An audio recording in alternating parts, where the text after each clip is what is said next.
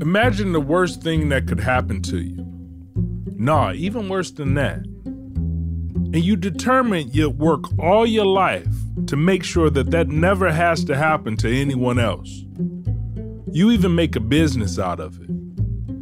For Naija Bay of Ancient Wisdom Birth Services, it's more than a business, it's a purpose.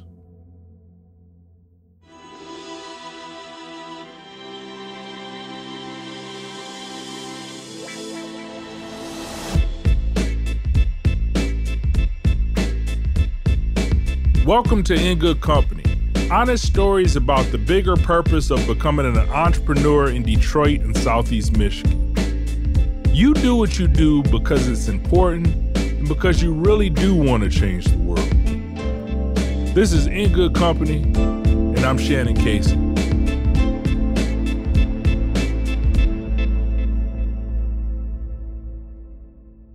When I walked into Naija Bay's presence, she had a calming effect. I could feel it immediately. I was hurrying to get to the WDET offices on time, and when I got there, she was already there waiting for me. She stood and shook my hand, and immediately I knew that everything was going to be all right. I'm not kidding. She has this calming effect. Naija's a doula. So my first question obviously was, uh, what is a, a doula? Yes, I get asked this often. a doula is a professional labor assistant that provides continuous labor support. She provides emotional, physical, and informational support to pregnant families. She does not, he or she does not provide any clinical services. This is only emotional, physical, and informational support. Doulas are non clinical advocates for the family, especially the mom. When one makes the decision to become a doula as a profession, I'm sure a lot more goes into it than a guidance counselor mentioning it at school. It most likely stems from experience. I wanted to learn more about the experiences in Naija's life that led her to becoming a doula born and raised in Detroit, proud to be a Detroit native. Have one older sister and one older brother. I was the baby, so always taken care of, supported. Loved animals, wanted to have, I remember they took me fishing. I wanted to have a fish protest for the rights of fish. always, the, uh, you know, fighting for the underdog. I was always um, volunteering and helping teach other students different subjects, tutoring if they needed help. So you're good at school? Mm-hmm. Yeah. I love yeah. school. I love to help. That's something that has just resonated throughout. I'm always helping. You're always helping. You you enjoy it. I do. Mm-hmm. That's my passion. And Naija wasn't the only doula in her family. Well, I guess I first started learning about women's health through my mom, who was an abortion doula. She would provide services to women in the community who had terminated pregnancies and needed support with herbs and just providing um, meals for them and just taking care of them. And when Naija gave birth to her first child at 14, she soon discovered young black pregnant women in Detroit badly need advocacy. Warning Naija's traumatic experience is detailed and graphic. When she went to the hospital, I was told how I was going to give birth. So there wasn't many options. Like um, people were doing things to my body, physically and certain things in me and not providing me information. I didn't have my family there, so I was by myself for a period of time. And the energy from the staff at that time was we we want to punish you kind of for being a teenage mom. So no pain medication, no it was just just trauma. It was just negative and quite scary once again having um, these medications put in me causing all these reactions. Um, magnesium feels like fire going through your system. I didn't have my first sexual ed class until I was already, already a mother in um, the ninth grade of high school. So I didn't know any anything uh, about what was going on. So it was completely scary. I remember being in active labor So that's when it really gets bad. It gets real now. And I remember a social worker coming in trying to talk to me while I was having contractions. And it was just like, what in the world? It was just like, this is horrible. It has to be another way. Um, I was not supported in choosing to breastfeed. Um, I was injected with Depo, Provera, the birth control shot um, and told that I wasn't going to be allowed to leave the hospital unless I got the birth control shot and was injected. Um, but they didn't tell me what they were giving me. So it was drying up my milk supply, and I didn't understand why, which caused me to stop breastfeeding um, sooner than I would have liked. That still happens in 2020 in Detroit. It sounds like uh, the choices were just off the table. If you don't know your options, then you don't have any options. And that's a part of my role as a doula. I help families figure out their options so they can decide what's best for them. Even if you don't stick to your birth plan and you do end up having to get a cesarean or something, um, intervention, something has to be done, there's still options within that. So I help them find that. At that time for me, there was no options. It was only saying yes to whatever the physicians wanted. An episiotomy is a cut that they make with scissors to open up the vaginal canal. I wasn't even told that that was about to happen to me. I just remember the blood splattering on the OB's face in extreme pain and then being told to shut up as my baby was crowning. So I remember that.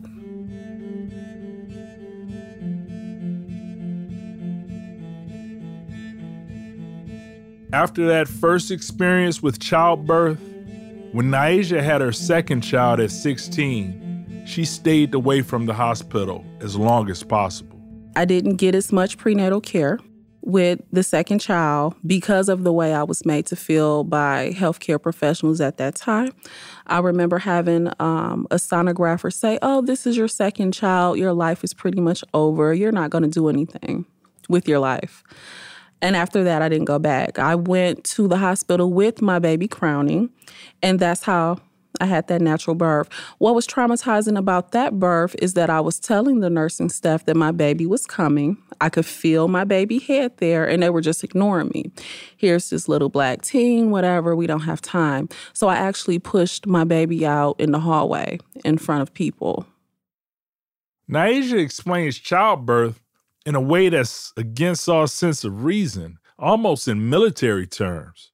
The hospital wasn't seen as a, a, safe place for me. This was like preparing for battle. This was confrontation with these people. So it wasn't peaceful um, for me saying, no, I don't want my child having formula. I'm choosing to breastfeed. Do not give my baby pacifiers. I just I was just like, no, you're not going to do this this time. Um, and out of all my births, that was probably the best one. I had a third child. I believe I was 19 or 20.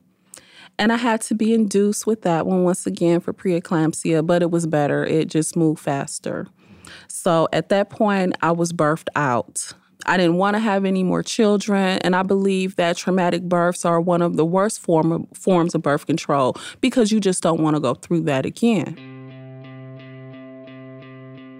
Wanting to change the healthcare experience she had endured, Naija decided a job in healthcare was the best way to fix what was broken from the inside. She was soon overwhelmed. I want to be in healthcare. I just didn't know what aspect. So um, I started off working as a nurse assistant.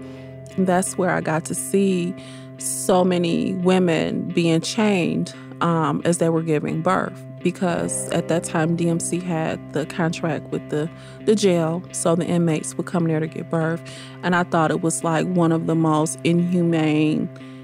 Even talking about it now, I can see, touch, taste, and smell that moment. I thought it was just so horrific. Um, so it was there. It was the heroin addicts of Detroit that taught me how to insert IVs. They wouldn't let me stop until I found a vein. I learned a lot just about healthcare in America. I was seeing so many of people that looked like me and my family members dying from preventable diseases. At that time, I was working on the kidney transplant unit. So just watching diabetes like literally destroy a person. First, it would be the toes, the foot, the leg, then the other, then the arm. It's crazy. Institutionalized racism in healthcare is overwhelming. So we talk about racism in so many different aspects, right? But we don't really focus on healthcare.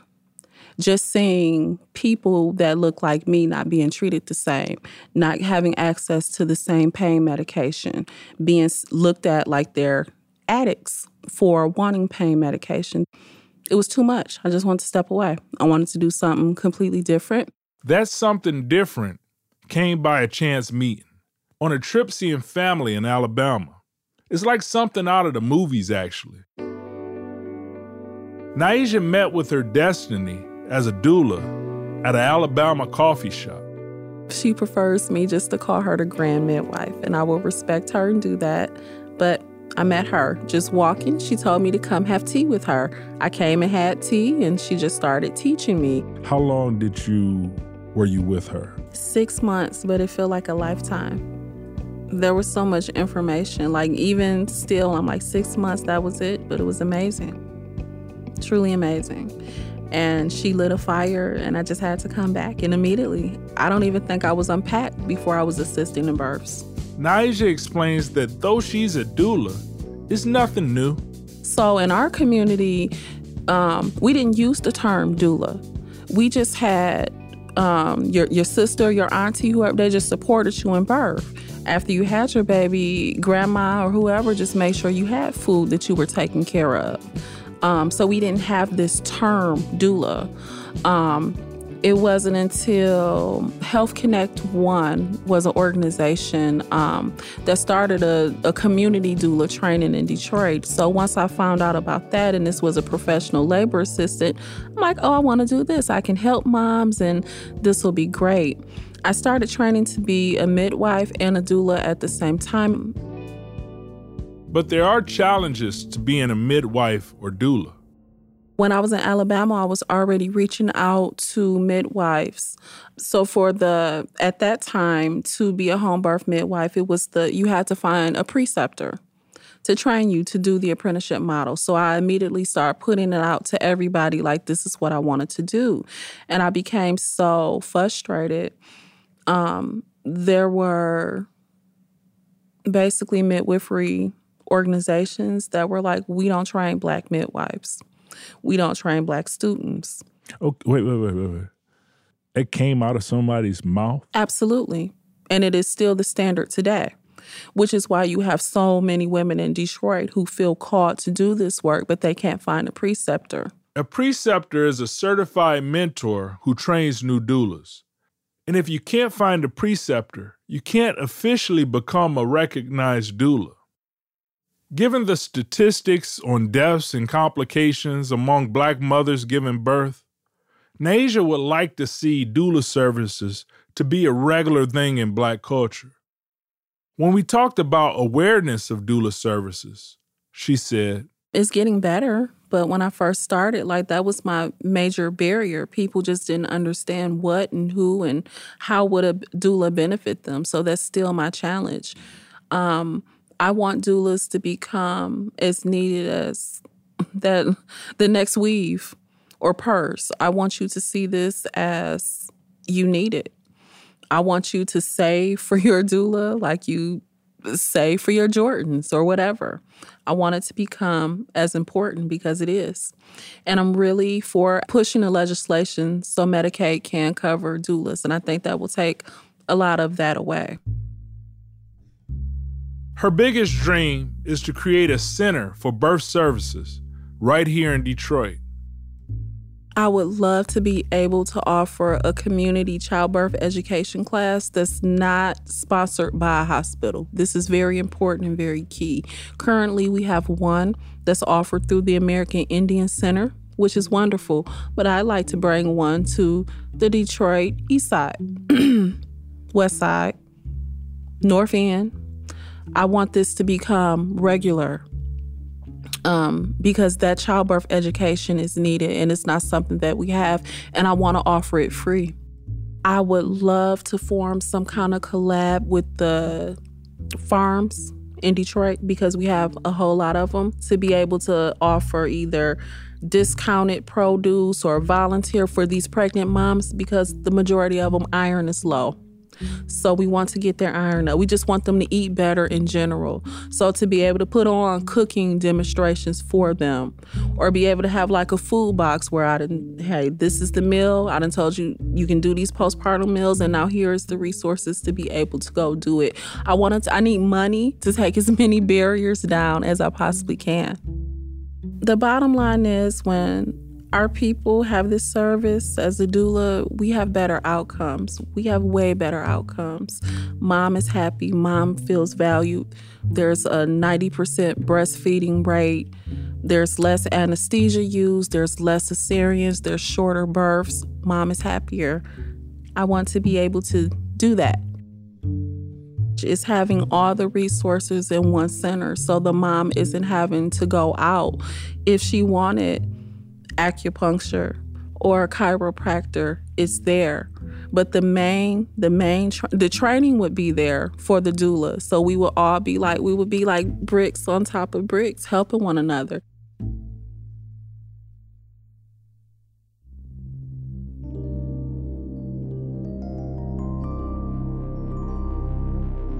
In ancient wisdom's birth services has helped so many families during childbirth there's a sister who is beautiful. We have a picture. Um, she has her belly painted. And they were super young, her and her partner, but the support he showed her was so beautiful. And right when she had her baby, Isn't She Lovely was playing by Stevie Wonder. We were all just crying, like, oh my God. it was so beautiful. They're all beautiful for so many women who were thinking like, you know, oh, I'm poor and I'm, you know, I'm in Detroit and I can't afford this and I can't do this. And then they have their moment and are just so thankful. And then they go teach other people. And it's wonderful. It just keeps spreading. And Naija keeps returning to her own birth experiences to push her forward in her work. Me helping these women were helping me heal from my experience it all is full circle now. I went through that to be able to help someone else. I don't want anyone to ever feel the way that I feel. And having the mindset that I had as a teen, it isn't like, oh, this is just some stupid teenager. There are some teenagers that will call me and know exactly what they want. They want a doula, they want a natural, ex- and I am so proud. Yeah, so many of my yes, now, you know? so many of my teen mamas have gone on to be doulas or say they want to be midwives or go into nursing. And so that's all healing for every single one. And I think that's my biggest compliment is when clients go on to do birth work. It didn't end with me, we're growing.